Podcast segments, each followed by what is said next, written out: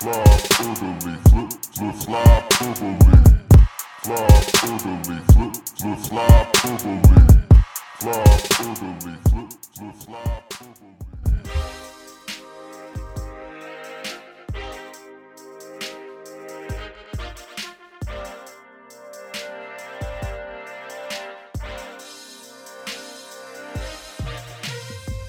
Hello, Fly Paniacs! Welcome back to Flyperbole. I'm your host, Steve Jaco. And man, things have changed since the last Flyperbole. You may have heard that on the last, I don't know, three or so BSH radio podcasts that we've thrown out there. But we're going to keep talking about that. We're going to talk about Alain Vigneault. And we're going to talk about him not being the Flyers coach anymore. And all sorts of other interesting things that have happened, but this is going to be the main topic. We're going to keep talking about it because it's a huge deal. And here to discuss this for for a fresh take on this week is going to be the wonderful Kurt R. Kurt, how you doing tonight, bud? To quote the Philadelphia Flyers social media account on Sunday evening, shortly after the Flyers scored a power play goal to make it a 6 to 1 deficit. Woo! so this like these are just the things that happen when you have shore night on December 5th, I guess. Oh, but so obviously that game, you know, the the death knell of the um of the Alain Vigneault era, as we'll get to, just a brutal game all around. Didn't didn't really do anything. Team didn't really do anything right. Gave up a lot of goals. Carter Hart wasn't good. Um, nobody else was, in fairness. Um, six to nothing in the third period. Martin Jones in at this point. Flyers get a power play, and against all odds, score on the power play. And I do, you know, we're we're going to criticize the Flyers a fair bit here in the next however much time we're here, but to give them some like modicum of credit, I have never seen a team look less enthused about a goal than Cam and then like Cam Atkinson and his teammates were after he scored that goal. And here come the Flyers, who obviously you know prepared for this, tweeting out this GIF of like of a Ferris wheel and down at the shore with all the fun lights, and they got like the bullhorns, and it, it just pops up. Woo woo woo! I'm just like laughing so hard that this like I guess you know you you let no content go unused when you have theme nights. We we were talking about how they did the Star Wars night and on a night where they got pasted by the Bruins also during this losing streak that is still happening. And you know they you know they make the animation for the you know the ships uh, destroying the Death Star at the end, but you know you got to burn it during a loss, but no let no content go unused. I guess. Yeah, I think the Death Star came in and destroyed the Rebel Alliance. Yavin 4 is just in, in bits everywhere. And yes, that was all the deep cuts from Star Wars. I enjoyed Star Wars Night because I am a nerd, but I, I, I just love that the Flyers have to commit to these. And I do appreciate that they've been doing the theme nights. And I know some grumpy old school fans are not happy about all these things, but frankly, they've got to get in people under the age of 50 who don't remember the bullies at this point to attend these things. So they are going to have to appeal to some people who are not just, you know, old school beat 'em up hockey fans. But at the same time, it is hilarious seeing these things just go completely wrong for the team. I feel bad for the social media guys, but I mean, you know, Shore Night for the Flyers went about as well as the Always Sunny episode where they go down the shore, except that one at least had the rum ham. This had nothing. I unless you consider the rum ham the firing of Alain Vigneault. But I, I mean, we did get to make multiple shit the beach jokes, and then promptly followed up with a dog actually shitting on the Flyers logo at center ice, which talking about an amazing visual for this season and maybe the past decade of Flyers hockey. On the day the coach gets fired, the dog shits right on the logo, right at center ice. You, you, you if you wrote it in a movie, they'd say that's a little too on the nose. Like this, There are more angles on this dog shitting on the ice than the Zapruder film. You know, like I I've seen so I've seen basically a 360 view of this dog shitting on the ice. It's amazing. And yeah, if you wrote in a movie, it would be too on the nose. And it's it really is unbelievable the point we have found ourselves at with the Flyers right now.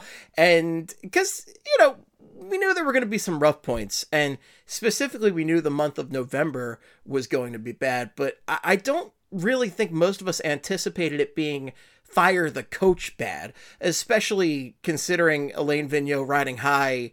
I don't know, less than three years ago? Was it less than two years ago at this point? Like pretty recently. on the calendar it was like a year and a half remember we like and they were talking about this on the on today's bsh radio like they we go we went from yeah he should have won the jack adams his first year which i still kind of believe he should have to um yeah you got to get rid of him within you know from one at, at one point in one calendar year to one point in the next granted it is december of this calendar year but it it it spiraled real fast. And I mean, the Flyers and Chuck Fletcher with their moves last offseason made it clear that they thought that the players that like they like some of the players, but they thought some changes need to be made. And you know, there were it's been, you know, reputably reported in multiple places. Charlie has talked about this fair bit. Elliotte Friedman has talked about this fair bit. That there were some disagreements within the locker room, like the guys in the locker room and the coaches, and Chuck Fletcher, you know, put his foot down and said, "Y'all got to deal with these coaches, and uh, you know, if for good measure, we're going to get new players too. We're going to ship some of you out and get guys we like more." And usually, when you make that kind of statement, you don't look to fire the coach 22 games into the season or 20 uh, 21 games in. Yesterday was game 22, so 21 games into the season. Because if you're doing that, something's gone terribly wrong. If the coach doesn't make it to Christmas, that's pretty freaking bad. Barely made it past Thanksgiving. No, he barely made it past Thanksgiving, and I. It is just a, a stunning turnaround for this team, and there really was that line drawn in the sand, like you guys need to be better, and we've brought in guys to make this core better and improve the leadership and everything. But this just spiraled so poorly.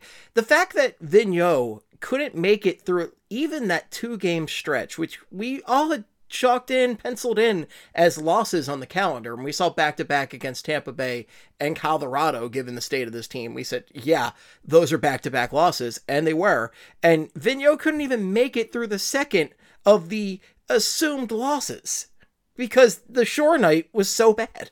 Yeah, I've, I've I've seen you know a lot of people say why didn't you fire him during the three day break? But like, what are you gonna do during that three day break to prepare you to not get pantsed by maybe the two most talented wrestlers in the NHL? I mean, now if you look at the next six games, I don't have the schedule in front of me, and unfortunately, there is no way to access it anywhere. But There's I no believe way to access it, but No. I'll pull it up on my cellular telephone.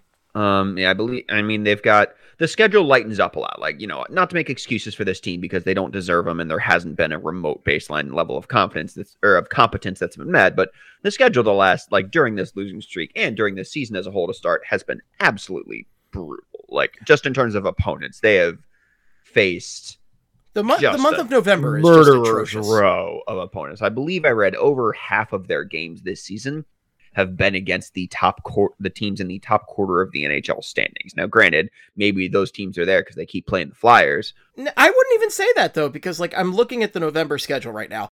Yeah, I'm gonna run this down really quickly. So November they played Arizona, Pittsburgh, Washington, Toronto, Carolina, Dallas, Calgary, Tampa Bay, Boston, Tampa Bay, Florida, Cal- Carolina, New Jersey. That was the month, and their only really easy opponents that you can pencil in there are New Jersey, Arizona, maybe Dallas, but I wouldn't even say that. Everybody else is really good. I mean, yeah, like half their games have been like it's what three against Tampa, two against Florida, two against Carolina, two against Boston, two against Calgary. I guess you could also argue the Pittsburgh game should have been, I, I guess, a win because Sidney Crosby didn't play. But you know, Yeah, y- true, but also Pittsburgh has been winning games without Crosby for like five years now. It's just it's infuriating, and you can you know look on paper and say, yeah, that's a game got to win, but it's also kind of what they do. Maybe Crosby's bad. Have we thought of this? I think we thought of this. Yeah, A lot of games against Carolina, Florida, Tampa, Calgary. Um, they faced Edmonton. They faced Boston twice. This is for the whole season now, and like it's gonna like the schedule inevitably gets better. And I believe their next six games, they've got New Jersey twice. They've or I think it's New Jersey, Vegas, see no Seattle's after Christmas on the Disneyland trip. It's New Jersey, Vegas, Arizona, and then New Jersey and Montreal and Ottawa, I believe. So like it's it, it gets easier.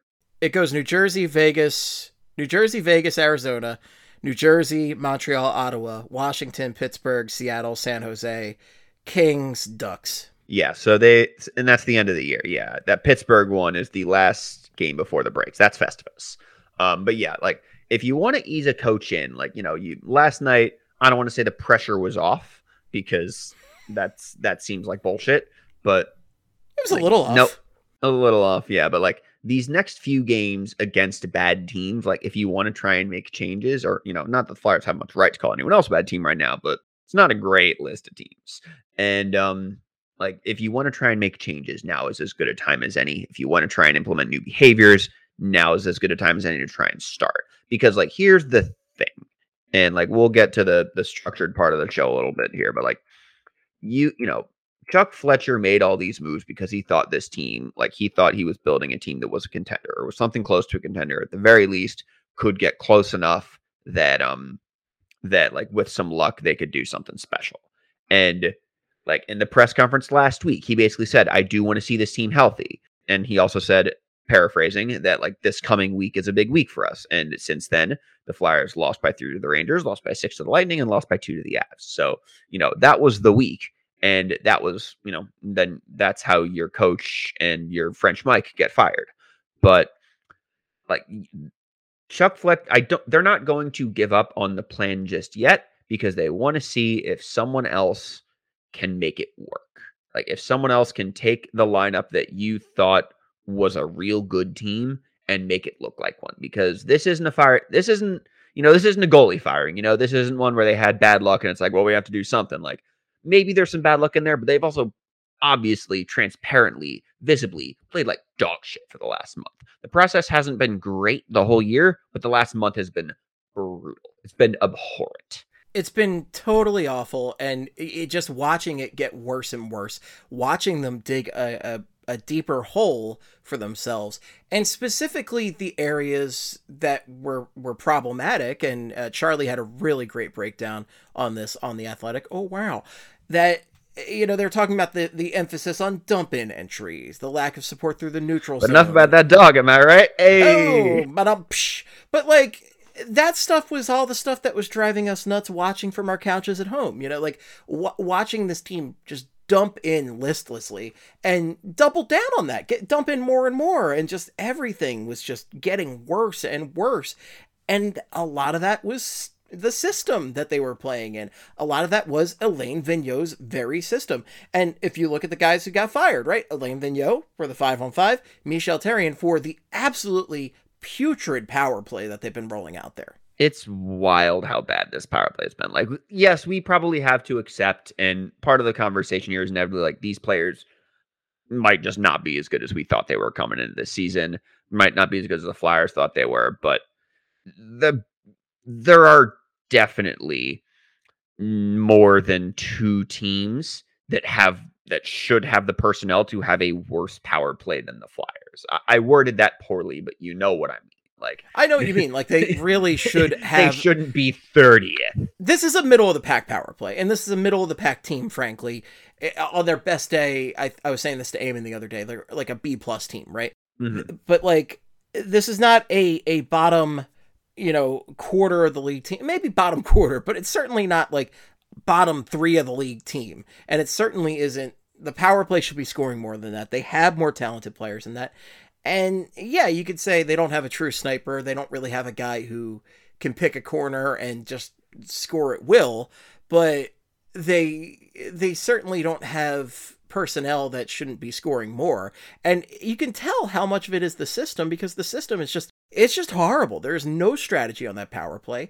They just look lost out there, and that's a coaching failure. That's 100% a coaching failure. That's not to relieve the players of any blame because the players have played like shit too, but clearly there was a problem with the coaching and it is time to get a different look. And it'll it'll be interesting because as has been discussed, the players um clearly didn't love this coaching staff, and you can say, you know, a, as many people do, well, why don't you hold the players accountable? And like setting aside for a second that no one actually ever says what they mean when they say that, like, what do you want to do? Like trade every player, scratch every player, like summarily execute them, like hold the players accountable to do like in what sense? Like it's hockey, they've got contracts.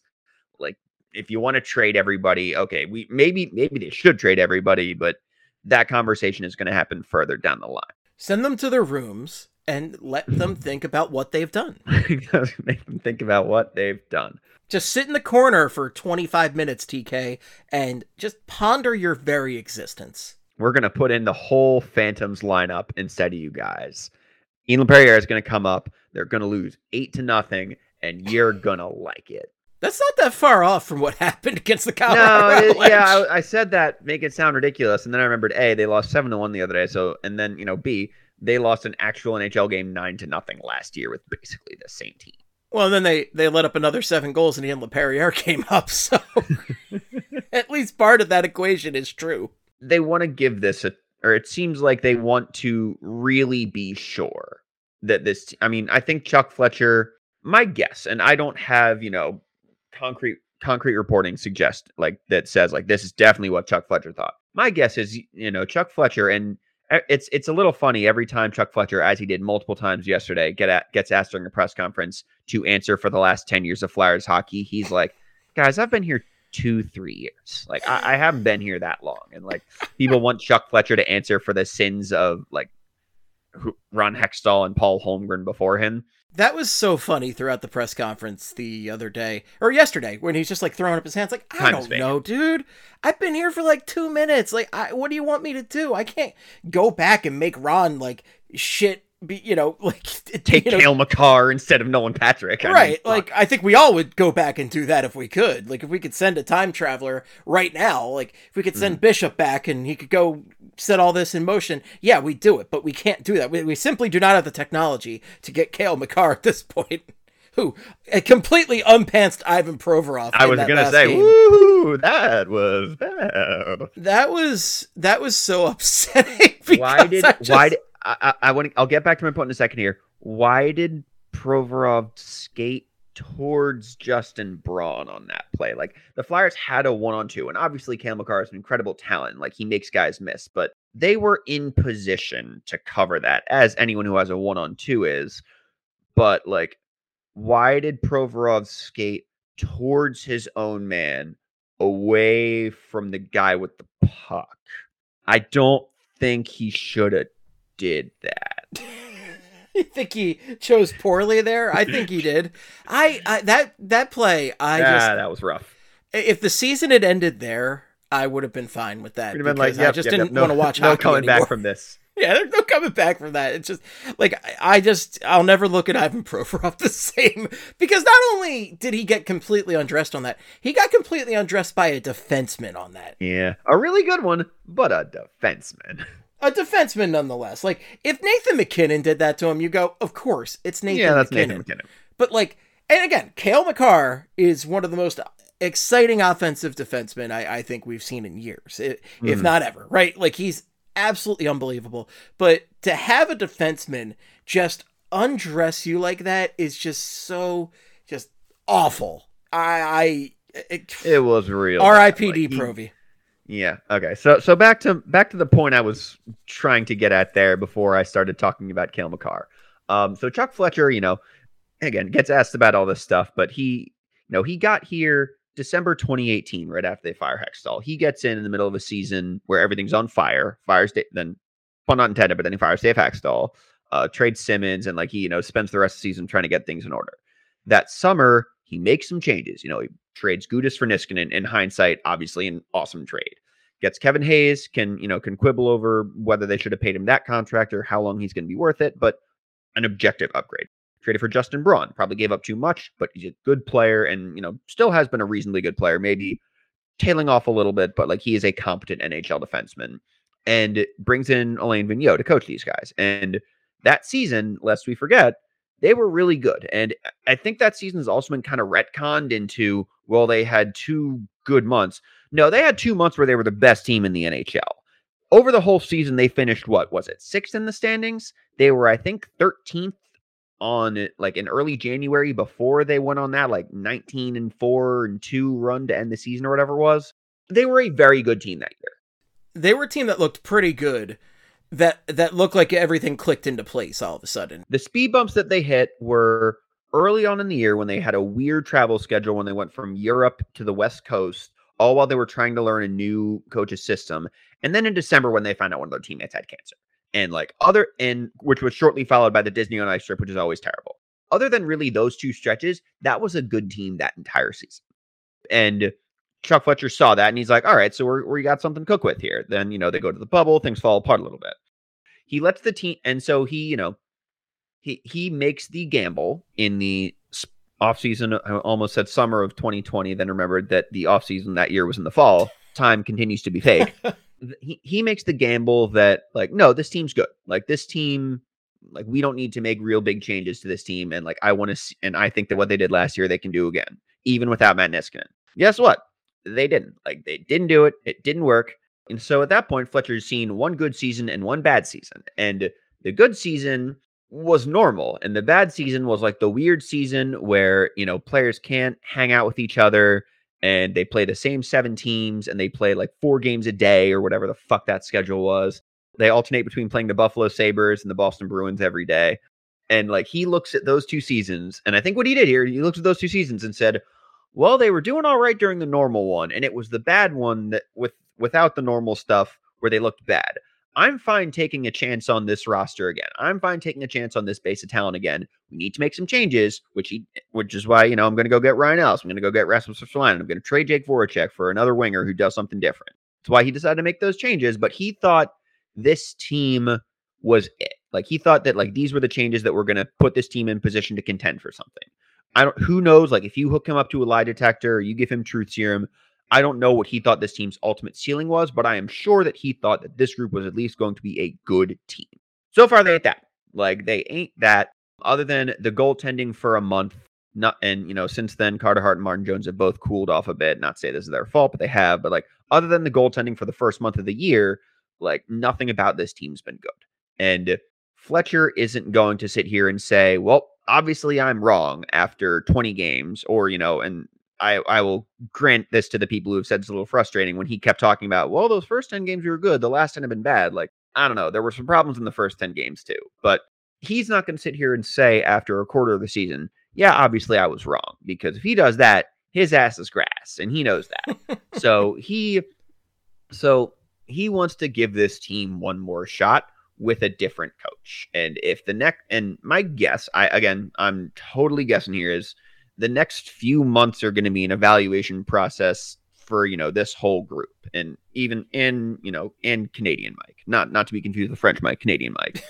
Because we're if, not going with english mike we're going with canadian mike. No no because if maybe he and you know this might be self-preservation and there are also probably fire fans who don't want to hear this but if he sees progress from this team he starts to see the team that he thinks he you know he got last summer. He sees ryan ellis come back and all of a sudden they can break out the puck he sees a team where you know the the forwards uh, where all of the top nine forwards aren't playing below expectation and shooting like four percent.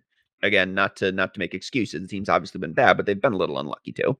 And if he sees that, he may say, "I don't know, we we could give this another shot." And I'm sure people don't want to hear that, and I'm sure, and they might be right because this might have been the final acknowledgement that this group probably ain't it and again, like the this group, as I make air quotes, um, is it scare quotes or air quotes? It's air um, quotes. Okay, yeah.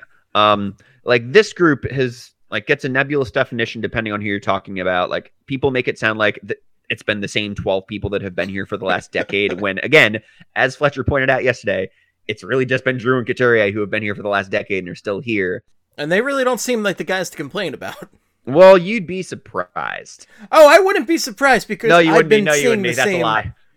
yeah, I've seen the same complaints on Twitter for years now, and I, I always remember the guy who, before Sean Couturier broke out offensively, it was like Couturier, what does he even do? that guy has never left my mind. The only time I had photo credentials at a game, and I was standing in the tunnel taking photos that were never used on any website for the Flyers, except for maybe flyhyperbole.com. But it, it, it really, you know, wouldn't surprise me. This fan base has never, I'm not speaking for everybody. Obviously, there are people who very much value what Sean Couturier and Claude Giroux bring to the ice. But, and this also goes back to what I was talking about with Eamon, though, is while these are both great players, these maybe aren't the guys that can kind of, uh, uh, break the game open for you in a way that you look at guys like Pastrnak, you look at Stamkos or Kucherov, you know, like uh, the Sure. real big stars in this league, like an Ovechkin. Like they they have very nice players, but they don't really have game breakers. They don't really have people that can light the world on fire and carry the team. Claude Giroux has carried the team, don't get me wrong, but he can only do so much. And look, I mean, they're the core, sure, but like the the biggest additions we've had on top of them are Jake Voracek, who is the king of assists and surliness, and let's see, Scott Hartnell scored goals for like what two years, pretty much. Jagr was here for literally a year and just helped Scott Hartnell score a lot of goals, and Wayne Simmonds obviously scored a butt ton of goals, but Wayne Simmonds is again a great supplemental player. He's a guy who brings grit and heart, and he's awesome on the power play. But and yeah, he'll beat the shit out of guys. I love Wayne Simmonds. but none of these guys are really guys to get you over the hump. And you could really argue that's what the Flyers have needed over this past decade or so. I mean, the last time the Flyers went to a Stanley Cup final, it was because they had a guy who gets you over the hump, and that was one Chris Pronger, the hmm. just biggest, one of the biggest badasses to ever patrol a blue line right there, and a guy who could drag you places that you really couldn't get otherwise. Yeah, and to to to speak about that a little bit, like first of all, I don't we don't need to get into the whole like oh is Claude the problem arc- or argument like he's not, but like I think that there are some people who could be well served to understand that there is a big difference between first of all could these two guys be the two best players on a cup contender? And if the answer to that is no, and let's be honest, look, Claude Giroux and Sean Couturier are both really, really, really good players. They are both first line caliber NHL players even today. Right now, if they're your two best players, you're not going to win a Stanley Cup. Like right now, that is true. Right now, that's true. But like they've been, Giroux's been the best player on the team for a decade. Couturier has been right there with him for like the last five years. But like there is a big difference between these two players can't be the two best players on a Stanley Cup up winning team or con- cup contending team and these two players aren't good enough and are therefore the problem. If they are first line players, guess what? It's real fucking hard to find a first line player in the National Hockey League. And the and usually teams that try to cast away their first line players don't end up better off for it. Like name me a team that got that like pointed to one of its two or one of its like two or three best players said this guy's the fucking problem got rid of them and became better off for it. Like the i feel like we had this conversation last year in slack because we have this conversation every year because people because we keep doing this. And i feel like the only example we were able to think of and if someone has a good example like i'm, I'm open to being told i'm wrong here but if someone has a good example the best one that i think came up was the leafs trading phil kessel. And even the, and you know it should be pointed out phil kessel went to a good team where he was where he got to be like the fourth best forward and then that team won two stanley cups Oh yeah. now granted you know they they also had two now that team had two generational talents and also the team that traded phil kessel got better because they you know got a bunch of those players which leads me to another thing that like i don't know how else to fit this in this conversation but we were talking about it the other night and i just there what and I just want to say it, and no one wants to say it out loud because it sounds like it's making an excuse for the people that are running this team and the people who have made bad decisions and the players that are on the ice that keep doing poorly. But the single biggest reason that the Flyers are where they are right now, beyond like bad decisions, of which there have been many, players underperforming, of which there have been many, coaches not doing a good enough job, of which, and we'll talk about them, there have been many. The single biggest reason the Flyers are where they are right now and where they've been for the last decade is because they haven't caught a fucking break so much of sports is just getting lucky. Like let's look at the last 3 teams that the Flyers played and lost and lost to as we know. The Colorado Avalanche 5 years ago had one of the had one of the single worst seasons in the National Hockey League that the National Hockey League has seen in the salary cap era. They had 48 points in an 82 game season. And then after that season, they finished 4th in the draft lottery. Guess what? They got Cale Makar fourth in the draft lottery. He might be the best defenseman in the NHL. If they win that draft lottery, they're probably taking Nico Hischier, Nolan Patrick, who are you know, well, Hischier's a good player. Patrick, we're not we're not going to talk about that. But like, We, they talked win that about draft, that enough. if they win that draft lottery, they're probably worse off for it now. And it, but like they make that pick, it becomes aces. And then the year before that, they signed Nathan MacKinnon, who hadn't really taken off yet, and was like at that point like a good second line center to an eight year contract that pays him like a second line center. And then Two years later, he becomes one of the five best players in the NHL. And all of a sudden, you've got like a surplus of value to work with that they have, to their credit, taken full advantage of. That's one team. Then you look at Tampa Bay on Sunday night. Tampa Bay's in. If you look at Tampa Bay's top six players from um from their or like their top six forwards from their um from their Stanley Cup winning team in the playoffs last year, the the six forwards who had the most ice time, who had the most average ice time per game, five of those players are players that they drafted beyond the first round. Um, I had a list. Believe it or not, I was I was writing this. Um, they had Wow. um, let me. I'm gonna start naming names here for a second here. Um, of their top six forwards by ice time, Brayden Point was drafted in the third round. Nikita Kucherov was drafted in the second round. Yanni Gourde was an undrafted player. Alex Killorn was drafted in the third round. Barclay Goodrow they traded for, but you know, good move. And Anthony Cirelli was drafted in the third round. They built an entire top six in an absurdly deep team of players that weren't drafted in the first round. That's not how it's supposed to go. That and like obviously Tampa is clearly doing something right in scouting. They deserve a lot of credit for that. But to hit on that many picks in a row like that involves like a, a lot of luck. Like again, not to take it It's away from them, but It's also you've got to get lucky. And then to go back one more game to that game against the team in the train station in New York, the only place you can get pizza and bagels, as we know, um, Wednesday last week. The New York Rangers, you know, they wrote their, they, you know, went, they kind of went for it with Alain Vigneault as their head coach. Didn't work. Um, they wrote that letter in 2018 saying, "Hey, we're going to rebuild. Please hold. We'll come back soon." And in the in between 2017 and 2020, they drafted number seven, number nine, number two, and number one. And they have got almost their current NHL roster is getting very little from those picks. Number seven pick, they traded. Lias Andersson, they traded him for a second round pick. Number nine was Vitaly Kravtsov, and he is off in Russia asking for a trade. Number two, the number two was Kaapo Kakko, who is a solid middle six NHL player right now. And number one is Alexis Lafreniere, who is like a solid middle six NHL player right now. And granted, those last two are almost certainly going to get better, but right now they aren't really, you know, they aren't what you would have hoped from those picks yet. Oh yeah, Lafreniere in particular was supposed to be a superstar. He was supposed to come in and be an absolute stud. And I think he's going to be really good, but like it clearly has not popped for him yet.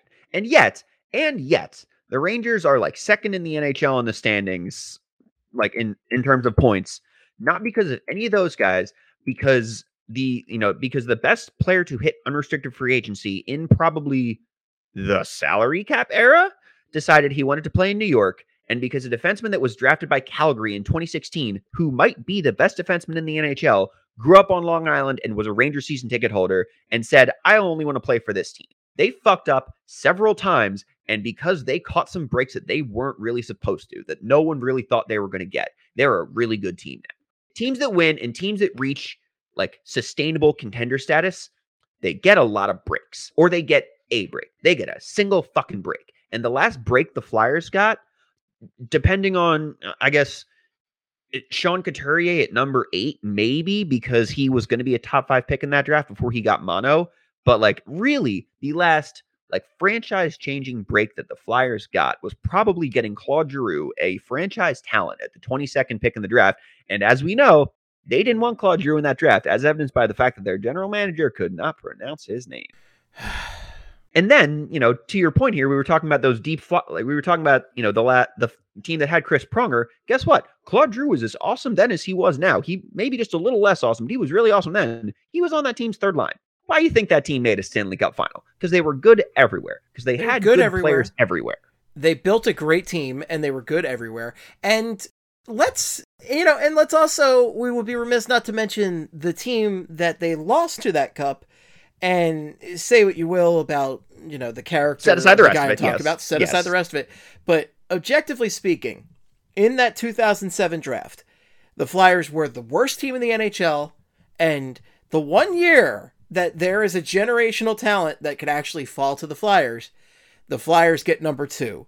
And that generational talent goes to Chicago and changes that franchise. Absolutely alters the course of that franchise. And as much as I love James Van Riemsdyk, he ain't no Patrick Kane. Nope. Again, setting aside the fact that I don't want to root for Patrick Kane, like I get what. You, yes, you're. But he's a generational talent. Yes. He he might be the best American-born hockey player of all time. You know, i it's awful, right? But Yeah. like that is you're talking about Flyers luck and that is I think the the, the biggest pivotal point of Flyers unluckiness Mm-hmm. maybe in the history of the franchise. Yeah, that very well could be. But that or getting Nolan Patrick at second overall in that. Kane is probably Absolutely. worse, but Patrick If- in that draft and like If you get point, like, Pettersson or Makar, you are you know we're over the moon right now, especially if Makar. But Yeah. like getting Nolan Patrick of those top four is just such typical Flyers bullshit Mhm. luck, and it's just this is why we're all bitter and hate everything like this. it- the shit like this. This is a franchise that just does not have any luck, and yeah, it sounds like Mhm. whining about luck, and we're gonna whine a little bit. We have every right to Oh, yeah. whine because look what we've been watching for years upon years. I mean, this team hasn't won a cup since the mid '70s. Most of us weren't alive for that. I never heard about that. And yeah, I hadn't heard about that. Certainly not in Wow. the coleslaw eating town out west. Oh wow! But like, I'm getting like this is actually the first time I've had feelings about the Flyers in weeks. I'm actually pissed off. Wow! How did we get here? You How did did it, Kurt. You brought emotion back to me. to to close this point out, there's been a fair bit of like, for understandable reasons, sort of relitigation of the Ron Hextall era, given you know the the developments of the last few days and weeks and months and to a degree years, because um you know the team this team is mostly people he drafted and it ain't been good enough, and like look, you look at the guys he drafted. Uh, I mean, you look at his first round picks. Other than the the j- j- j- germ, who's probably just bad, The germ get infected. and and Jay O'Brien, who may probably ain't gonna be it, but like I other than totally that, pretty much that all of. Hextall's draft picks, like his first rounders, are NHL players, and like most of them are pretty productive one, or reasonably productive ones, but like none of them have popped. Like they've all hit like the 50th percent outcome for what you would like. Ivan Provorov as a seventh overall pick is a guy who might be a top pair defenseman. Might be. We still don't really know. Travis Konecny as a 24th overall pick. He probably yeah, he's probably above percentage for that outcome, but like he's a good sec. He's a top six slash good second line winger. Travis Sanheim's probably a second pair defenseman. Joel Farabee might have time to outperform the 14, his slot at the 14th overall pick, but we we still don't quite know what his ceiling is. Morgan Frost looks good, and I, I enjoy the fact that he's the one guy on the team who doesn't look like he's had all of the life beaten out of him, but it's still early. Oh my god, that picture of Claude Giroux from yesterday. Oh my god. like just It you can just hear the sound of silence in your head looking into those eyes.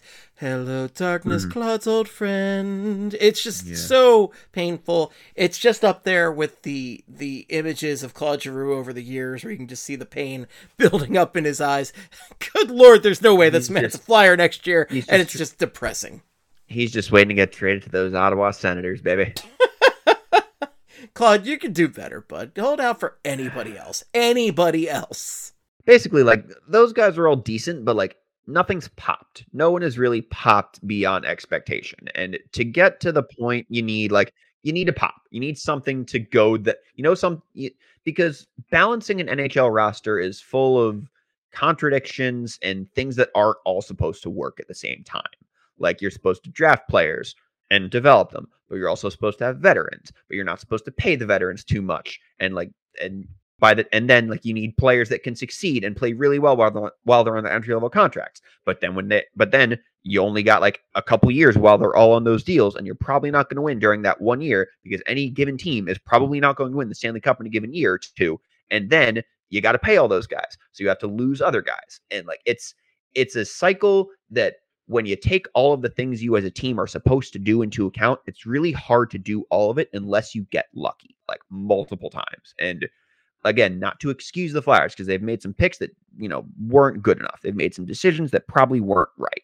They, you know, their their top talent, while good NHL players are probably not good enough, and certainly at this point, at this point in time in 2021, not good enough to win a Stanley Cup. But they haven't caught a break, and it's hard to win when you can't catch any breaks. no breaks caught and unfortunately you know everything you mentioned there when i was talking with Eamon about this being a a b b plus team at- on their best day that goes back to these draft picks where i really like all these guys but none of them are really breakthrough talents that are going to elevate your team to the next level and i don't even know where to get a guy like that unless you're getting incredibly lucky Yeah, and like y- it's hard because you look at the defense, and if if you squint, you can see like what Chuck Fletcher was thinking. and well, you don't even need to squint. You can see what he's thinking. If Ryan Ellis is healthy, and if and Rasmus Ristolainen is the player that he thinks he is, then you've got a first pair and a second pair, and then the third pair shouldn't be that hard to find. Though Keith Yandle and Nick Seeler are not playing good hockey. They might Yeah. not be good. When Yandle has Braun in there, he can pass because Braun can do Yeah. enough of the defensive legwork there, and that lets Yandle concentrate on his offense. And the few games we saw Ryan Ellis were magical. It Yep. was amazing. That dude can It- play. that dude can play. That was the best Flyers defenseman I've probably seen since Chris Pronger. He is well, maybe Kimmo Timonen. I'll give Kimmo Yeah. Timonen that. I don't want to disrespect Kimmo Timonen. No, I know mostly mean. I mostly know what you because that's a guy who could probably come, and even though he's shorter than me, could kick my ass. But I, he's just so smooth. He's so good. So you can totally see that. But you want to talk about lack of luck? Ryan Ellis has barely played this year, Yep. and Kevin Hayes started out the year hurt, and just the injuries have piled up, and that hasn't helped. And just everything has gone wrong this year. It really has. Like we had a couple games where things were fun and it was great, and just everything has broken down. And yeah, this is not the first time I've said this in the past 10 years. It Mm-mm. absolutely is not. And it, we're all tired. Yeah, and like like you can see how it would make sense. You take a guy at the top, and everyone slots down just one spot, and all of a sudden everything makes a little more sense. And unfortunately, like we didn't get a chance to see that, and now it might just be too late. Like because you're you're not going to find a Ryan Ellis of forwards either. Like you're not going to be able to pull another trade like that because guys like that don't get traded unless they're unless they you know have some risks involved so, as you know Ryan Ellis clearly did but yeah um yeah it's it's it's tough I haven't seen many championships within my lifetime, which is really sad because I'm not that far from 40. those two were really fun when I think to those two, you talk about luck. You think about things breaking your way, and those two are prime examples of that. The Phillies have been knocking at the door of the playoffs for years, and then they have one magical year where a closer that hadn't been that good has a perfect year, right? And and then after that he was bad too and it doesn't matter because he was 48 for 48 that year Exactly. But and a rotation that consisted of Cole Hamels, Brett Myers, who, you know, you want to talk about shitheads, Ooh, Uh, yeah Jamie Moyer, Joe Blanton, and Adam Eaton, that rotation manages to to be good enough in the playoffs. Cole Hamels was spectacular, and but the rest of the guys were like good enough that they go in this miracle run and win the World Series. Like that really broke the Phillies' way. And I mean, granted, there was a lot of great team building in there, but you know, you think about it. Of all those Phillies teams, the one that was the least stacked pitching wise was the one that actually broke through and won the World Series. And yeah that team got better and they kept getting eliminated earlier but they also had the closer broke it, just perfect for one year, completely perfect. What are the odds of that? And then if we look at the Eagles fairy tale run, the Eagles had no goddamn business winning that Super Bowl over Tom Brady with Nick Foles. It still doesn't make sense to me. I don't understand it. did did Tom Brady do anything of note during that game did he like did he did he like drop a, a pass in that game Oh, I think he might have, and I think Nick Foles might have caught one Philly special, and the Eagles won 41-33. Oh wow. And didn't Brady like fumble late in the game with with the game on the line? Oh yeah, I think Brandon Graham might have knocked it out. Ah. I Yeah. miss Brand- I miss Brandon Graham. I do too. And the Eagles defense certainly does. But like that is a season that that whole uh, the defense completely broke down once he went. They were actually looking pretty good, and then Brandon Graham's out, and they look like shit. But anyway, I digress. sorry, sorry. But Eagles brain, Eagles brain. Eagles brain. But the thing is, that season, once Wentz goes down, we all thought it was over, and for good reason, because Foles came in and he looked like shit for a couple games. He looked absolutely terrible, and he even looked terrible in the Falcons game, and a lot of people forget that. yeah, first And- half of that Falcons game, he was bad, and then Nick Nick Foles plays the two, maybe the two best games a quarterbacks played, and they happen to be the NFC Championship game and the Super Bowl. As certainly the two best games in Philadelphia Eagles quarterback history, which is not good, but it's just like that broke the right way. It just Yep. happened to, and Yep. that's that's. I mean, i- i- you know, like you look at Tampa Bay. I think Eamon was talking about this the other day, where Tampa Bay has had an amazing roster for years, and they only just broke through within the last two years. Yep.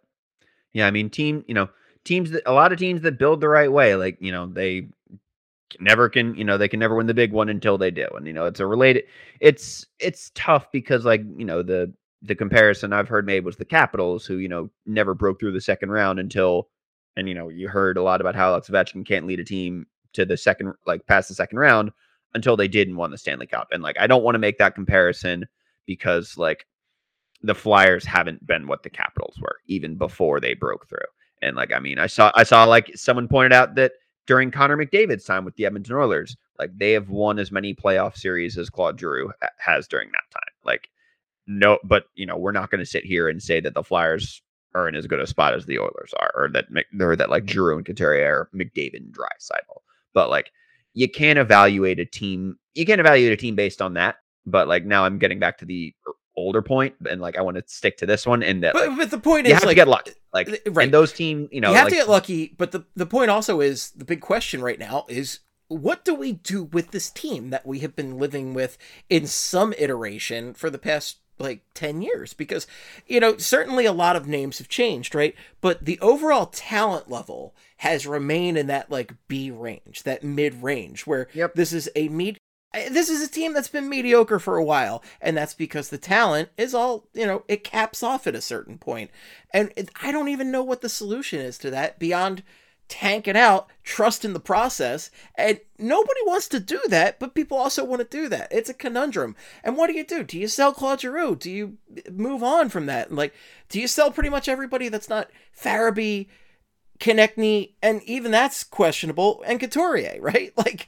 your main building block at this point is Sean Couturier and Carter Hart. Carter Hart, yeah, but yeah, point remains.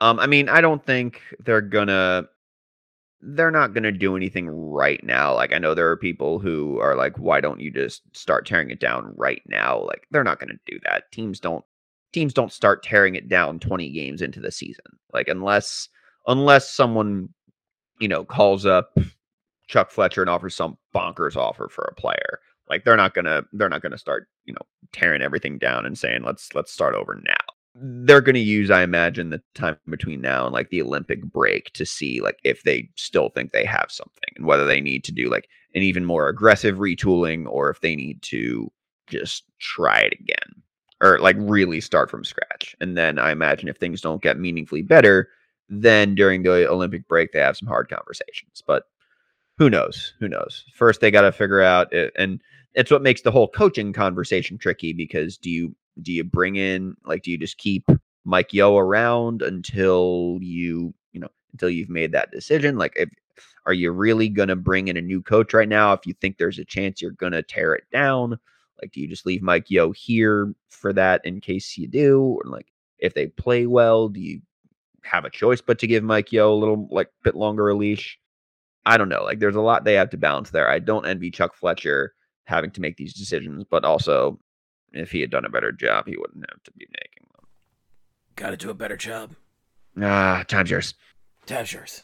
So with Alain Vigneault gone, you've got a fun question here, Steve.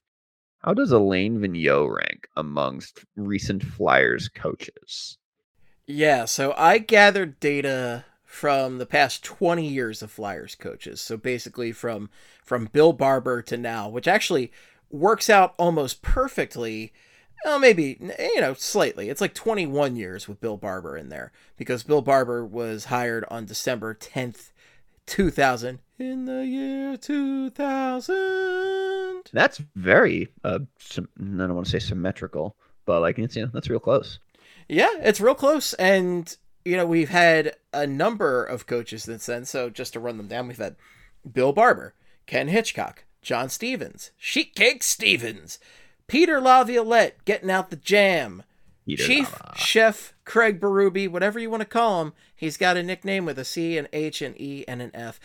Dave Hakstol, everybody's favorite. Win, surf, and hack. Scott Gordon doing his interim splits.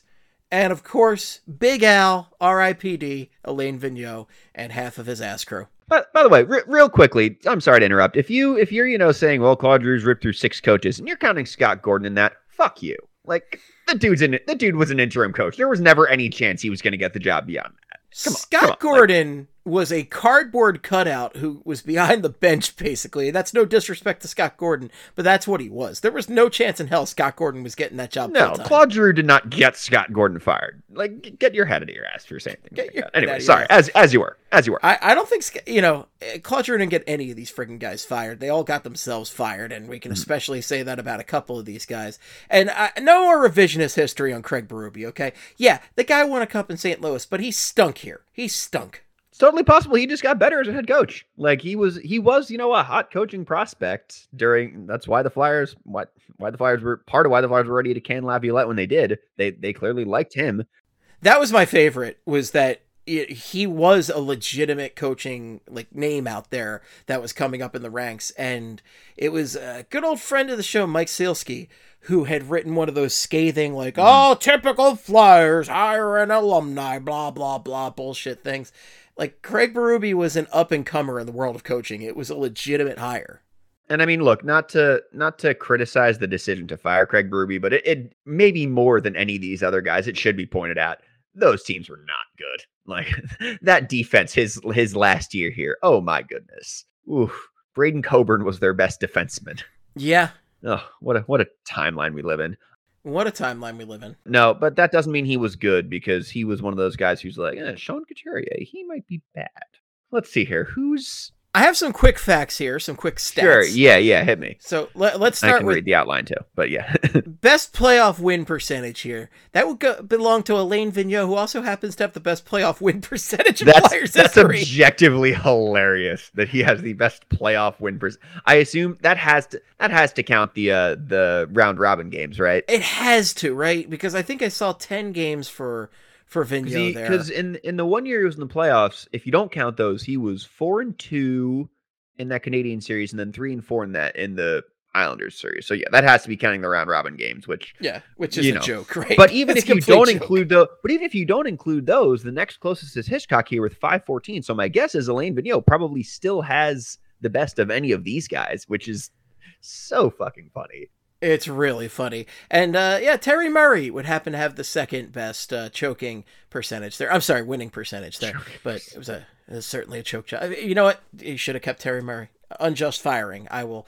Hot takes from 1997. Hmm. But uh, yeah, Alain Vigneault, and then Ken Hitchcock at 514, and then Lava Laviolette at 511. As for most playoff wins, that belongs to Peter Laviolette, who has 23, and I imagine most of them came in one run right there. And then it's uh, Ken Hitchcock with 19, I guess. John Stevens with 11, 11 wonderful sheet cake victories, and Alain Vigneault with 10. And then as far as the regular season goes, Bill Barber had a 621 winning percentage, Ken Hitchcock 614, Peter Laviolette 586. Most regular season wins belongs to Peter Laviolette with 145, Dave Hakstol with 134, Ken Hitchcock 131, John Stevens 120, and then for shits and giggles, I threw the worst playoff percentage in there. Per- worst playoff win percentage. Bill Barber with a measly 273 playoff win percentage, followed by Dave Hakstol, 333 win percentage for Dave Hakstol in the playoffs. Then Craig Berube, 429, and John Stevens, 478. And yeah, they're among the worst in Flyers history, all those guys right there. Mm. It's been a weird decade. I-, wish I had something more exciting to say about it than that, but it's been a weird decade and two decades, I guess, because we're rolling back to a into the you know the Barber Hitchcock Stevens era here. Let's see here. I when I was a kid, I think the Flyers were the last. Or the Flyers were probably the last team that I hooked onto in the city as I was a kid. So like I I wasn't really that into him in the Barber era. It was probably Hitchcock was when I started watching more. I, I I'm not going to attempt to speak much to to him. I guess it's the other guys beyond him. In terms of objective success, I mean, you know, if if we gauge this in terms of Stanley Cups or proximity to Stanley Cups, you know, Lava was probably the best one, though. You know, he the peaks with him were the highest, but it all you know fell apart. Well, I'd say it fell apart relatively quickly there, but then they were good the next year, and then they, you know, despite Holmgren, you know, taking a C four to the team the summer after that, they were still pretty good the following year. It and then you know, and then Holmgren truly lost his mind that summer, and you know, traded JVR for Luke Schenn, lost Matt Carle for nothing, lost Jaromir Jagr for nothing, tried to get Shea Weber, didn't get Shea Weber. and uh, yeah, and then the team got bad, and it's impossible to figure out why. And what was it? Three games in that he fired Peter Laviolette. Three games, three games uh, after a forty after a forty eight game season where uh, noted luminaries such as uh, Bruno Gervais and Oliver Lauridsen were getting uh, regular and Kent Huskins, Kent Ooh. motherfucking Huskins, We're getting Huskins. regular minutes for the Flyers. Yeah, I, I wonder why it didn't work with him. And granted, like it seemed like it didn't seem, you know, it seemed like some of the dynamics that you saw with with Vigneault here, where like he and the players didn't really get along, were probably at play there. And it does seem like he may be a guy who has a shelf life. We sort of saw it in Nashville. We're not seeing it yet in Washington, but he's only in his second year there. But if you're saying who, you know, who's the most accomplished coach of the time we're looking at, I think you probably got to go with him. So you're going with I'm open, for I'm open to being convinced otherwise, but I think that would be my pick. I, I feel like I believe this was one of the, the fuck episodes that, that Craig and I did during quarantine, Uh. the fly purpley under quarantine. But like, I ca- you know honestly, you Yeah. do so many podcasts, you just forget exactly what your rankings Fuck. are. But like, fuck, I love that. I gotta find a way to bring that back in some some form. But I, I'm gonna find a way. There's the next assured. pandemic. What? Oh, yeah. Oh god, Oh, no. no, I think Fuck. we're living it. But yeah, Laviolette probably is the most accomplished of the bunch. Hitchcock, though, I don't know. I feel like Hitchcock has the the best overall. He certainly got a lot out of a team that I I find in a lot of ways similar to what we're currently dealing with, where they didn't necessarily have any eh, game breakers per se. They had a lot of great parts. Don't get me wrong. Simon Gagne, Keith Primeau, aging John LeClair, but that's the thing. A lot of aging players. Eric Desjardins, just guys that are older, not really noteworthy goaltenders. Stop me if you've heard that one before. I, I feel like Hitchcock's my number one out of the whole bunch, just because I feel like he really did uh, the most with with the tools he was given, and God, it's still heartbreaking to think about that team uh, losing to the that young, exciting Lightning team in the conference championship. It's just one of the biggest heartbreaks I think in Yep. in Flyers history, and That could have been it. That, one, team that one really could have been it. that one really could have been it. And that team was just full of fighters and heart. And it would have been such a, a great storybook tale, especially. a lot of people, I, I think, have forgotten just how great it was for Keith Primeau to take a step back. I, I think people have interpreted it more as like, oh, Primeau just couldn't score like he used to. But Keith Primeau worked with Ken Hitchcock, and you know he talked about this when I got lucky enough to interview Primeau a few years back. But he worked with Ken Hitchcock to really become a, a, a truly great defensive player and a shutdown player, Mhm. and that was such a difference maker. And I really just feel like Hitchcock did so much with the tools he was given. So I, I'd probably go Hitchcock and then Laviolette because I think it's undeniable. A a guy gets you to a Stanley Cup final, regardless of how it ended. Like he's got to be, especially given the results we're talking about from the past twenty years. You have to go with the guys who came close to getting you, eh, Yeah. getting you anywhere. Yep. I think that's fair. Yeah, I mean that that that team, that that Lightning team, John Tortorella coached that team, and now people want to bring him back just to make us feel bad.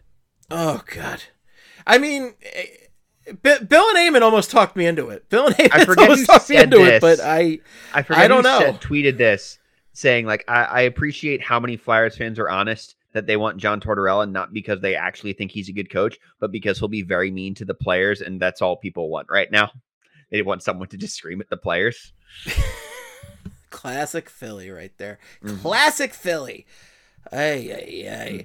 But Mhm. so the it gets tougher though after after those guys After those two, because yeah, that's really where uh, the names are not great because like so we're only got a lot of evaluating Flyers tenure. right?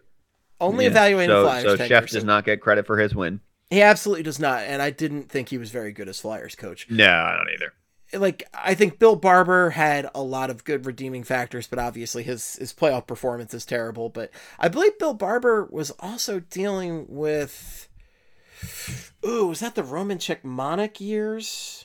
No, no, no, no, no. Because I gotta check. I gotta check this out because it's it all runs together at a certain point. Mhm. We're also talking about stuff from 20 years ago, so you'll have to forgive me if I don't remember the all the specifics of the Flyers roster from back then. But I- I- Some of the people on our site probably weren't even alive 20 years ago. many of the people on our site actually, it's it's very distressing. I'm old and I hate it, but it's God damn it, God damn it. so like, Fuck you, even. at- How about that?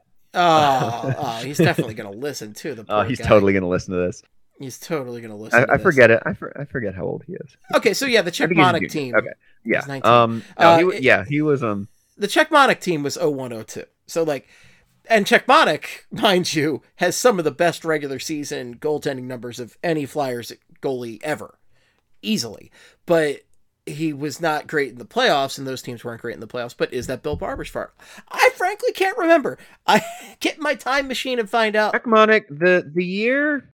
Are we thinking about like the the series where they scored two goals? Because I feel like that was Barber, right? Yeah, yeah. Yeah, and then there was. I'm thinking of demoralizing series losses when I was a kid. I'm pretty sure that one was Barber, Czech, um, which was Cechmanek, or that was the Cechmanek series. They had that one pretty bad loss to the Sabres, which I think was Hitchcock, right after the lockout, if I remember that right. So yeah, that the the Cechmanek one where they didn't score any goals was Barber. Oh yeah, I'm looking at the the stat lines from that Senator series right now. So game Didn't they one, score Flyers two goals? nothing. Three goals. Uh, two goals. Yeah, yeah, uh, man, and we they thought got shut out. They got shut out. Which we three do, to to nothing. One, two, three. They got shut out three to nothing three times in that series by the Ottawa Senators. and that's how Bill Matz became the Joker. Patrick Lalime was the goaltender oh for that Senators team. Patrick Lalime. Yeah, but anyway, so I don't know if I go. I guess I go Barber three, but it's a reluctant three, and then Yeah. maybe, maybe- Sheet Cake Stevens. Who, Yeah, I think that's what I do here. Like those teams, you know, Stevens oversaw maybe the worst, probably the worst team in Flyers history, but like obviously everything fell apart like before he, or it seemed like things started to fall apart before he got there. It's why he got the job when he did. he did a good job with the youth, building a lot of youthful players up. That team made a huge turnaround the following year, and you know they were they were competitive the two years that followed, and just ran into the you know prime age Sidney Crosby, Evgeny Malk, or you know entry level contract year Sidney Crosby, Evgeny Malkin Penguins. Like sucks, but that happens. And would you look at this, by the way? John Stevens fired December fourth, two thousand nine. So uh, we see a little precedent. Yeah, this for- is yeah, and and Hakstol. I guess we can I can scroll down a little bit, but his was December too, right? December seventeenth. Okay, a little later because yeah, he got a Yeah. couple weeks after they brought Fletcher in. And then Fletcher was like, "Yeah, I don't really know why you're here." the many winters of our discontent. But John Stevens, I, I think he was a good overall coach and, you know, a, a good guy. I, I always liked. John Stevens. And I don't know, I, fe- I felt bad for John Stevens a lot of the time. Like, He's a cromulent hockey coach. Like he's- he's perfectly cromulent hockey coach right there. Uh, So I I think I go Stevens then. And then here's where your tough questions. you have to pick all the recent ones then. Oh god. Well, okay, so where does Alain Vigneault fall? This is so this is interesting. Like with Dave Hakstol and Craig Berube, it it seemed like it was easy to point to the things that they were that like they were doing bad. Cuz like Hakstol as as Bill has famously said, he thought the good players were bad and the bad players were good.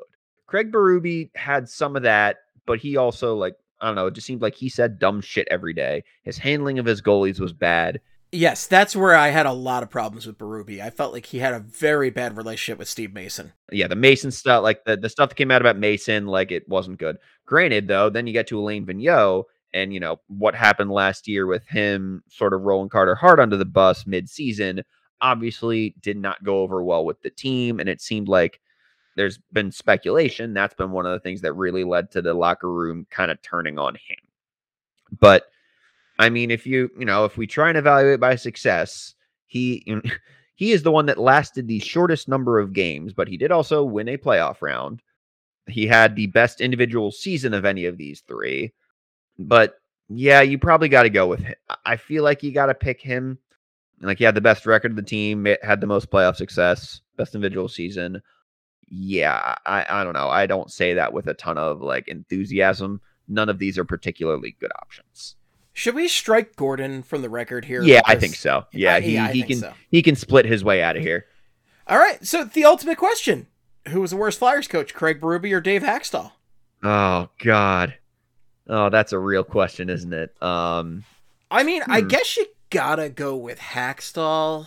It's it's tough though because like Berube was certainly harsher with his players, had a worse locker room, but like Hakstol was just so dull and mediocre. But you know, hey, uh, so I'm it's the better winning Hack. percentage. I'm gonna pick Hack because he well for actually no, I'm gonna pick Hack somewhat confidently. Uh, The joke I was gonna make was well, we had to watch him longer, but like his the teams he had, well, I'm not gonna sit here and act like they were the Tampa Bay Lightning, were better than the ones Berube had. And like I think a lot about that 17-18 season when Claude Giroux should have won the Hart Trophy, Sean Couturier should have won the Selke, and the Flyers still needed a win on the last day of the playoffs to get into the season, or to or the last day of the season to get into the playoffs because like they got nothing from two thirds that lineup. Like, do you know how hard it is to almost miss the playoffs when you have two guys when the two best players on your team are playing as well as those guys were that year?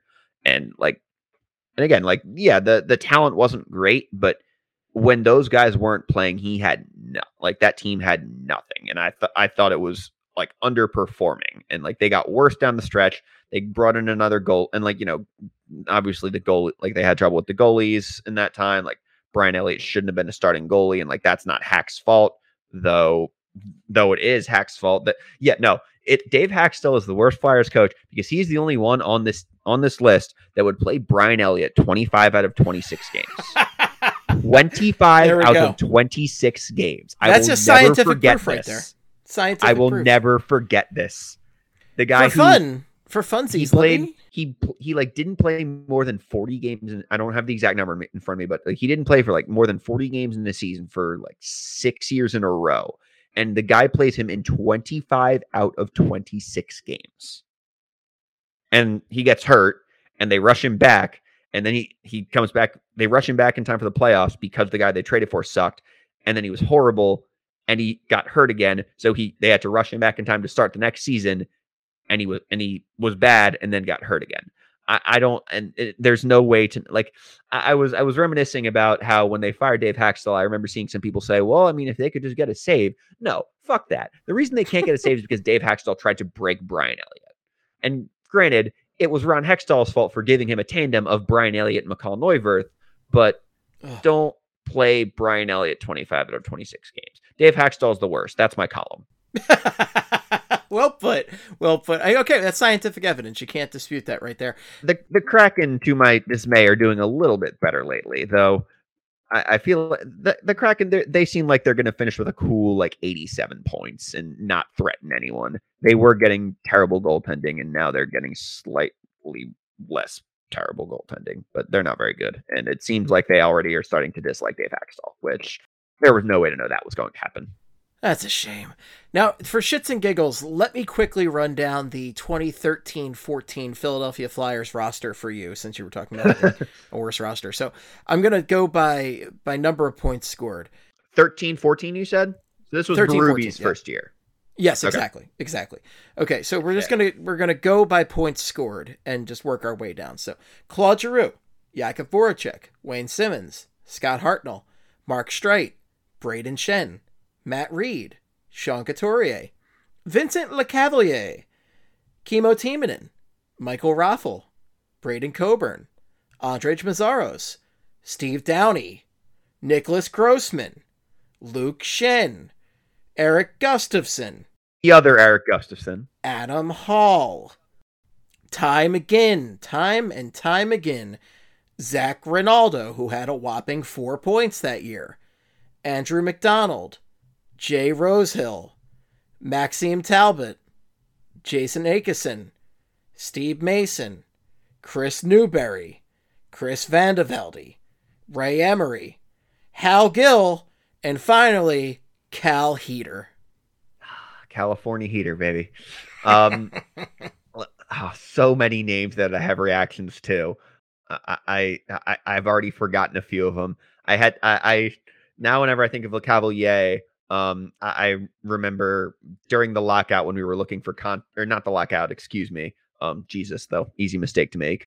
Get during the uh, COVID stoppage last year, uh, when we were looking for content to produce, we were I, I wrote something called "What What was your most wrong Flyers opinion?" and I'm and I've pulled up this article now, and um, the the one that I listed here was the season preview I wrote of Vincent Lecavalier's season in September 18th, 2013, headlined "If healthy, Vincent Lecavalier still an elite center." I've regrets. I've regrets. Yeah, but Kurt, you know what? He had 20 goals that year. I was hyped about that move. Like I knew there were some warning signs, but I was still excited. He's a big name, and he famously had defeated the Flyers in a conference final. It's always great to add your enemy at some point, even 10 years later. Yeah. What were the other names on that roster that I had some quick um some quick one timers on? Uh Mark Streit, that was before he broke his dick. Um Chris Vandevelde. Pretty good year Uh, for Mark that- Streit. He had 44 points. I think that yeah, he I mean, you know, he was obviously overcast in that role, but he was fine. He was fine during his first couple years as a flyer and Well, then in that the was last- at least I- when he had Kimmo Timonen to be in there as well. was- so he wasn't relied upon to be like the guy.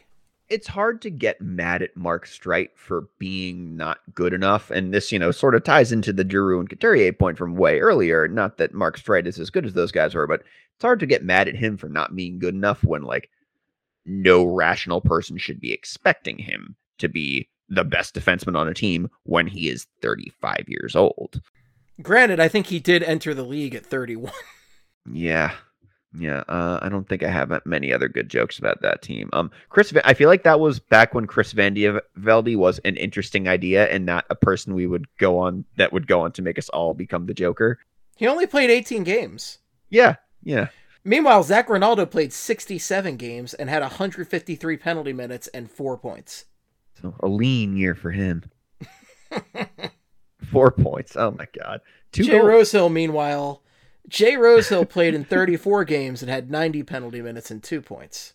Oh man, I, I still I remember because that was the year Drew didn't get his first goal until like 15 games into the season. And oh my um, god, I was there at that game, and it was and the just day like, that he did, yeah, overjoyed. and the day that Yeah. he did, um, I like I had something going on. I couldn't watch that day, and I was getting like updates, and I got one like Jay Rosehill just scored before Claude Drew, and I'm like, well, I know who the captain is now, baby. and, then, and then Drew scored later in that game. It's like, oh, thank God, ESPN, Yeah. I'm still waiting for that call on the the 30 for 30 that Rosehill triathlon. Rosehill Triathlon. It was the ride of his life. in, in reference to the time where Jay Rosehill could have walked for four minutes or driven 13 or stolen a car to drive 13 seconds from one strip club to another strip club. it, it it always it always makes me so much the Flyers have brought us so much despair and torment over the last decade, and I, I like being able to reflect on lighter moments. Like Jay Yes. Rosehill stealing a car to drive from one strip club to another one 13 seconds away when he could have instead just walked for four minutes. It's it's truly phenomenal. It is really an all time moment right there. Whew, what a list that was! What what an experience going I through can't those believe coaches. we've been doing this for so long. I think we have to do. I think we have to do some more fuck segments from the last twenty years, like the goalies and the captains and all that. I mean, obviously, at least the Yeah. captain list is a little thinner than the coaching list. Mm-hmm. The goalies can't be good, but I'm I'm all in favor of uh, further fuck content. The fuck. Not safe for work podcast right here. No. So let's see. Do we want to talk about uh, Chuck Fletcher's word salad? I think I'm good. Okay. Unless you unless you have any specific comments on Mike's Mike being a details guy. He's had some Yeah. success. so uh, to to give a little peek behind the curtain here in the outline, we've got some things Chuck Fletcher said in his press, some quotes from Chuck Fletcher's press conference yesterday. Um, I do like that's a hard question, Charlie. When Charlie, I think, asked a question about basically like why Alain, but I don't remember exactly because it sounded like um the the questions that were being asked in this presser yesterday sounded like they were being asked by the teacher in Peanuts from everybody. Exactly. It was that. But I think that his question, if I remember correctly, was about basically like why did why was the team never able to recreate what they were doing in 2019-20 and like did guys um did guys like start tuning the coach out to which Chuck said that's a hard question Charlie and obviously not everyone else calls Charlie O'Connor Chuck but it would have been funny if he did. Well, Ch- from Chuck to Chuck, that's a hard one. nothing particularly interesting from this presser other than that, um, which was interesting. Um, uh, it is it is interesting to see um, how many more times can I say that word? Uh, it'll be interesting to see how they um, react to Mike Yeo because it sounds like, and they were talking about this on today's episode of BSH Radio, for all of the complaints about the coaching staff that it seems like the players had last year, those appear to have been mostly aimed towards um, towards uh, Vigneault and French Mike. So maybe they just really hate these French Canadian guys.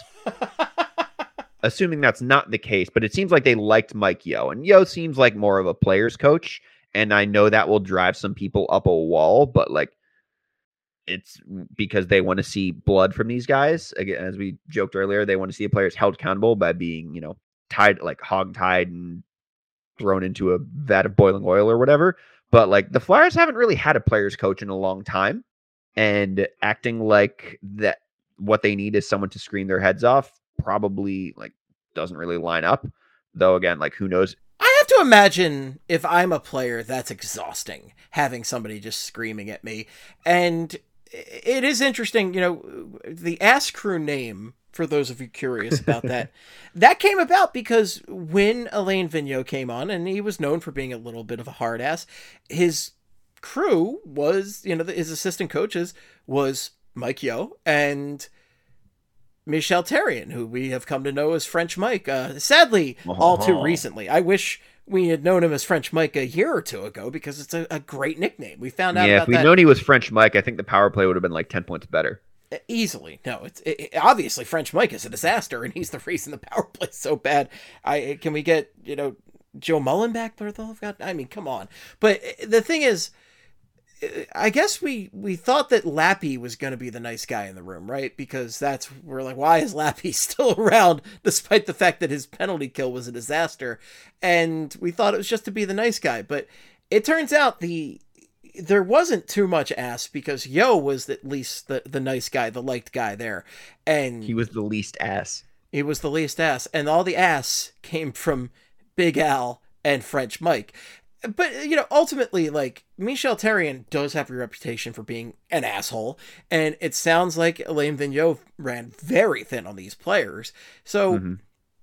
you know, it's good to at least have a bit of a, a, a change for now and see what happens because, especially for an interim, you want an interim to be the opposite of what you just saw to see exactly what you have in this team.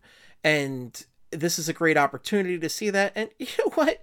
It sucks having a manager just screams at you all the time. It sucks. And I know we're pissed off as fans of the Philadelphia Hockey Club and we want, you know, we want blood, blah, blah, blah. But you know what? These guys don't necessarily need that. I just want to see them play good hockey. And if having a, a gentler coach does that, I'm all for it. Just give me better hockey. I don't care how it happens.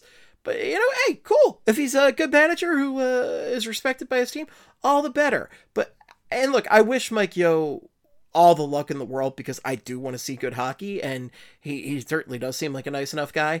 Uh, but I'm just not confident. I think he, I don't know. I'm torn on if he makes it to the end of the season. I keep seeing these Tocchet rumors swirl around, and I, I've certainly seen the opinion that those are only out there because he's ex Flyers alumni, but I don't know. He's also a guy I heard about, talked about in the off season. Well, you see, the Flyers hate their alumni, lest Oh we my God. forget. They want they they like making their alumni look bad on purpose. Like that's a real thing that they do.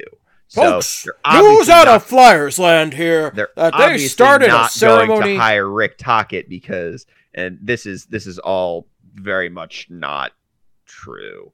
That despicable Comcast Corporation started the the ceremony a half hour early as a middle finger to the alumni of the Philadelphia Fly. That's such bullshit. Oh my god. guys like maybe like uh, you know flyers do not listen to this but like Hanlon's razor guys um i don't i don't want to pile on i don't want to pile on them but like you know may, maybe they just planned it poorly like they're, they're you not know, it's certainly possible. Also, planned poorly, not honoring Lou.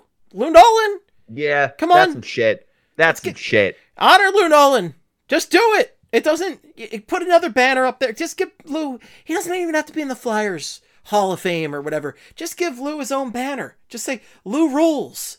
like whatever. Just a big one saying Lou Nolan. I don't Get- care. Get the picture, the picture of him that like the out the drawing of him that they put on those shirts in the playoff game a few years ago. Just like put that on a banner and put it up in the Farg. Like that's that's all. I wait. How many more years is this man going to do this? We need to honor him while he's still a Flyers employee. Okay, Mm-hmm. he's literally getting too old for this shit. So honor Lou right now, Yeah, tomorrow. what- do it. Win No more for shore him, night. man. Like forget forget us. Like win one for him. God, that man has seen some stuff. so yeah. Uh, anyways, Mike Yeo. Um, I don't know. It's it's fine. It's fine. If it again, it, it seems like the only way he sticks around long term is if like they really turn it around this year, and you know it'd be cool if that happened.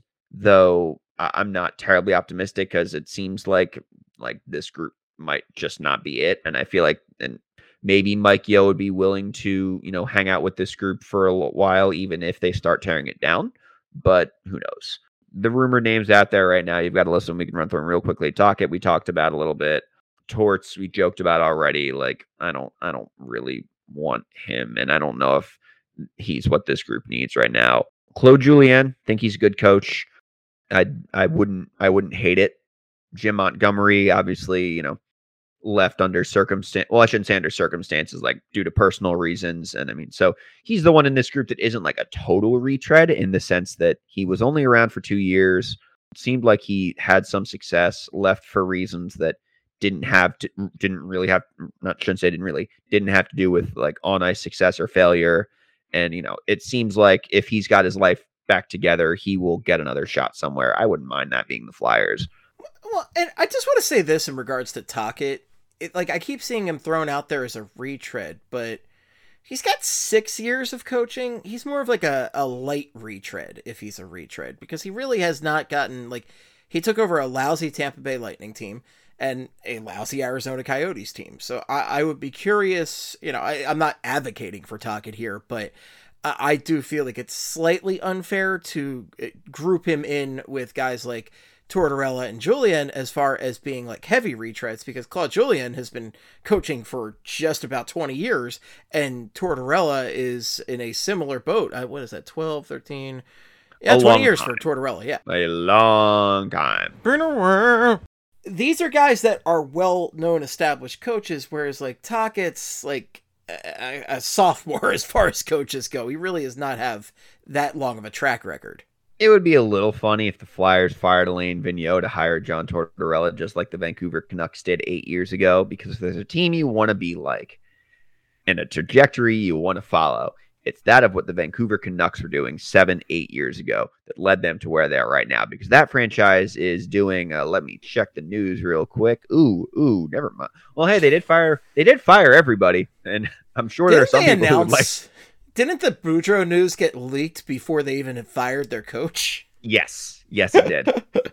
oh, what a that that that team is really something. I'm happy for Canucks fans that finally got got what they've wanted for like four years now. Because Jim Benning is not was he was not very good. No, he's absolutely terrible, and th- Mhm. that's that roster has a lot of talent on it. And It has- Sounds it familiar, some, right? It has some talent. It, it has some good young talent, and then a lot of players that just suck. that trade they made with the Coyotes is still insane. It's wild, truly wild trade. Like what that team is, what that what that team like did in the name of trying to get like a little bit of cap flexibility is gonna. It's like short term cap flexibility is just. It's very Jim Benning, and like clearly they were not all the way in on the guy because they let like because they fired him 20 games into a season. And if that's the case, how do you let him make that trade? Right, right. How do you greenlight that? It's it's unbelievable. But you know, it, it's yeah. It's just funny also that like Boudreau was a name that could have been rumored for the Flyers, and the Canucks like swooped in and was like, "No, he's mine." Yeah. Oh well.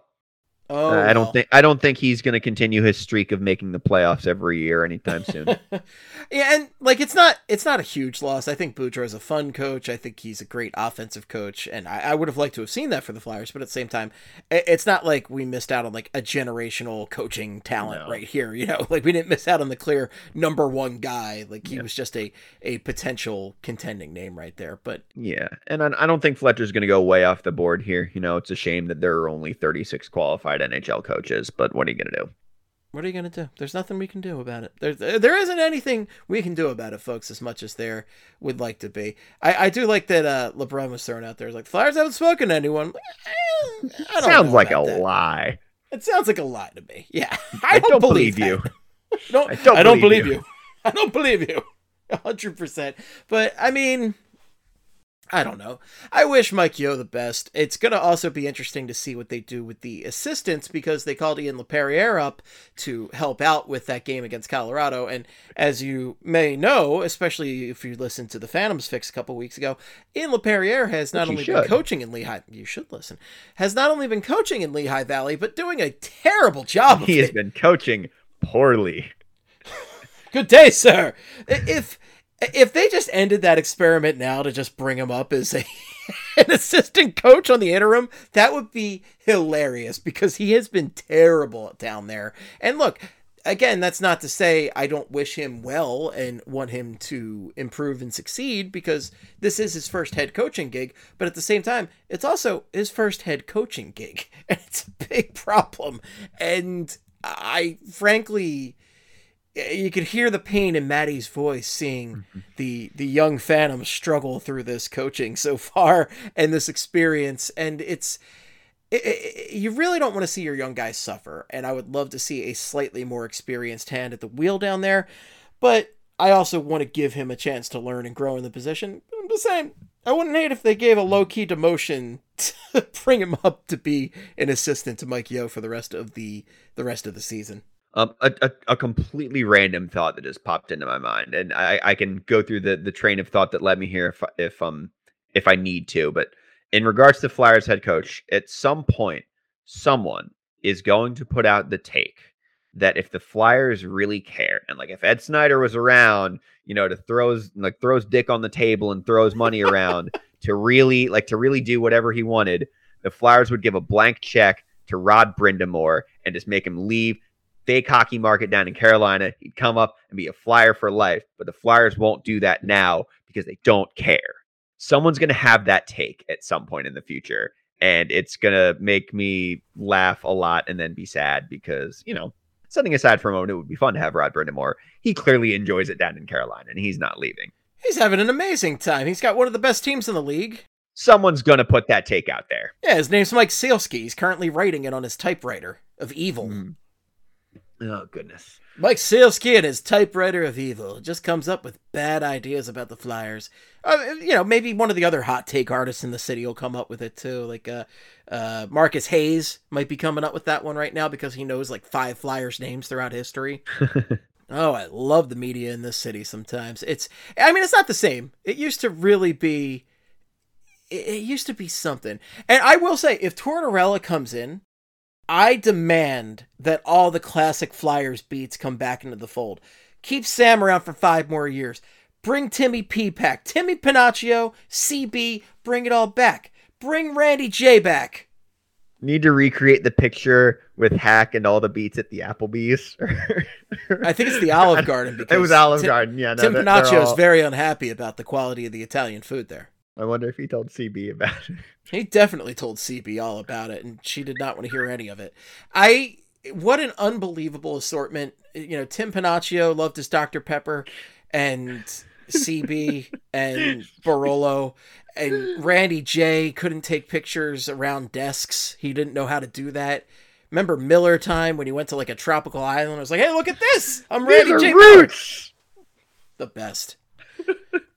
What a group! What, the fact Uh. that we're only left with Sam out of that whole group is such a travesty. And then like the best was also like Dave Isaac would just kind of be like smiling politely in the corner. Yeah, I, I never never knew what he was a solid beat writer, but I never quite knew what to make of him with that group. I think he was just like, I would just like to do some writing about hockey, and the rest of the group's like getting wine drunk and From like, the club going up, wearing the club going up on a Tuesday. Yeah. and then and then you had Frank Seravalli who got the job at TSN, and they all hated him. Well, What? listen, he's been gray since he was one year old, so Yeah. gray hair has always cracked me up. I think Frank Seravalli's like my age, and he looks like he's like fifty.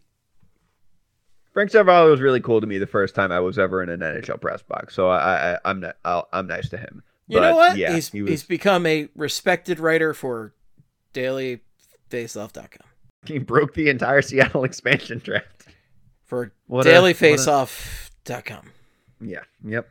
Daily Face Off. I I'm still stunned by that that whole but like Frank's like uh, uh, Frank was leaving. I'm like, well, he's clearly going to ESPN, right? And they joined Daily Face Off. I'm like, wait, the place where I go for lineups. With with the jerseys. I don't even go and there he said, anymore. he said, I knew about them because they make they have the posts with the jerseys, and I'm like, yeah, well, that, that, well, writers, they're just like us. And yeah, that's that's no offense to Daily Face Off, which used to be a great tool of mine until Cap Friendly came up with a better tool and way less garbage like ads on their site that I had to deal with.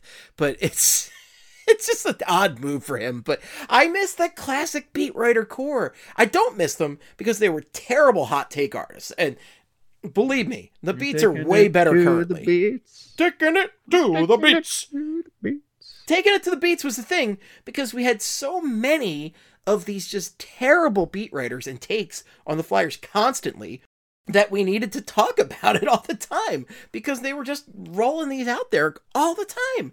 And it's not the same because, I mean, it's really just Charlie now, and you can't take it to Charlie because his takes are great. You just can't take it to Charlie. Yeah, and, and if you do, he'll fight you because he goes to the gym. He goes to the gym. Charlie's going to kick our asses. I don't want to. I don't want to deal with that. No, I don't. I don't. I don't want to get my ass kicked by Charlie. God, it'd be so embarrassing. Absolutely not. That's it for Flyers coaching candidates. That's it. I got nothing else today. You know, we there's plenty to talk about, and I'm sure I'm going to have some great adventures in New York, the only city with pizza and bagels to talk about next week. So, uh, lots of fun on that front. Get you a New York slice. New York Slice, New York City. Gee whiz. I can't wait. But Eh, that's yeah, that's all we got. I'm sure we could talk about some other stuff. We I thought about doing the Flavor Town ranking for the co- coaches, but guess what? They're not worthy of Flavor No. Town from the past 20 years. They're not. They're not going. There's no don. It all needs more guy, guy sauce. goes to all these. He's like, yeah, it's, it's not bad. It's not bad. The Flyers need a swimming pool, an Olympic-sized swimming pool full of donkey sauce. And eh, guy, if you're listening, get that to the team. Ron Hextall won't appreciate that because it's very bad for their health because it's basically just aioli. But you know, uh, guy, come help these guys out. Come on, that's what you do. You got you save restaurants. Now save the Philadelphia Flyers. That's Mike Yeo's new assistant coach. Take us to Flavor Listen, Town, listen, guy. Say what you will about Guy Fieri. Would he have traded a first and a second for Rasmus Ristolainen? I don't know. I, I don't think he would have. Guy Fieri would have drafted Cale Makar. Yeah, he he like yeah. Because he could see into the future. Because that's Oh, what oh, happens. I, I- I was so I was gonna say yeah, he seems like a kale guy, but like you know, Guy Fieri probably isn't a kale guy. So, well, if it's like, deep fried, yeah, um, yeah, yeah, true. With with Yeah. with donkey sauce, of With course. donkey sauce, of course, gotta have the donkey sauce. But good lord, folks, How did we We're get gonna- here? I don't know. Uh, It's my fault. It's my fault. It's late. I'm cutting Close it it off. Close it out. We're done. I'm We're, cutting done. it off. Shut it down. Shut it down. We're not going around the league. We're done. We're not going around the league. We're not. We're not doing the John Taffer comes in and yells at the Flyers, maybe briefly, but you know, we're not. We're not going to do all that. What do you got? You're a disgrace. You got Big Al fired. You got French Mike fired. What's French Mike gonna do now? His family's on the street. They're upset. You, French Mike's crying in the corner, Claude Giroux. It's your fault. Now listen, I, I know things are tough for the hockey team, but you know, if you get it together and really rally and make the playoffs, you might make the people of Philadelphia very happy. But French Mike's life is ruined, okay? You're a disgrace to your father. My stomach hurts. Oh boy, oh baby. Folks, thank you so much for listening. Oh, my my allergies are acting up and Kurt's dying and it's time to go. My children need food. If you have any feedback for us, the best place is on Twitter. You can reach Kurt at KurtBSH. not even not even naming all the the the prefix suffixes or what what are twitter.com.org.edu.ca.pornhub.com. Okay, he named him, he named him anyways. edu. He's dot he's a trooper. clown penis dot fart. But Kurt, you working on anything for Broad Street Hockey right now? You want to plug? my mind? Some verbalizing some of the things we've talked about tonight, like some thoughts about you know what might like the thought process over the next couple months, and a little bit of a rant about what we talked about earlier with the team not being able to catch a break because again, I don't want to make excuses, but it it matters. And um, but yeah, I mean, the Flyers, you know, we hate to put it this way, but they might have got more interesting when they fired everyone. So, um, you know, we've got some things to talk about in these next few weeks here. Yeah, we got some things to talk about, so keep coming to Broad Street Hockey for all that tangy tent. You can follow me at Flyperbole or at Esteban Bodas for hockey. Make it Flyperbole. There's also the Flyperbole Instagram, which posts stuff. All sorts of stuff, like pictures of our friend the rat, all those stickers that I post around the world. Uh, follow BSH Radio, follow Broad Street Hockey, follow Broad Street Hockey on Instagram, TikTok, and Facebook, all that fun stuff. And yeah, we're going to have a lot of content coming out in the next few weeks. I mean, this is, you know, when a coach gets fired, that's a big change. And we're going to be analyzing how this team reacts and eh, so much to come, so many more podcasts. And stick with us. We have lots to come. We love you, folks. Be safe out there. Be careful. Wear your mask and wash your damn hands. And until next time, in the words of the great Gene Hart, good night and good hockey. Wow, wow, wow, wow, wow. Where, where, where, where, where, where, where, where, where, where, where, where, where.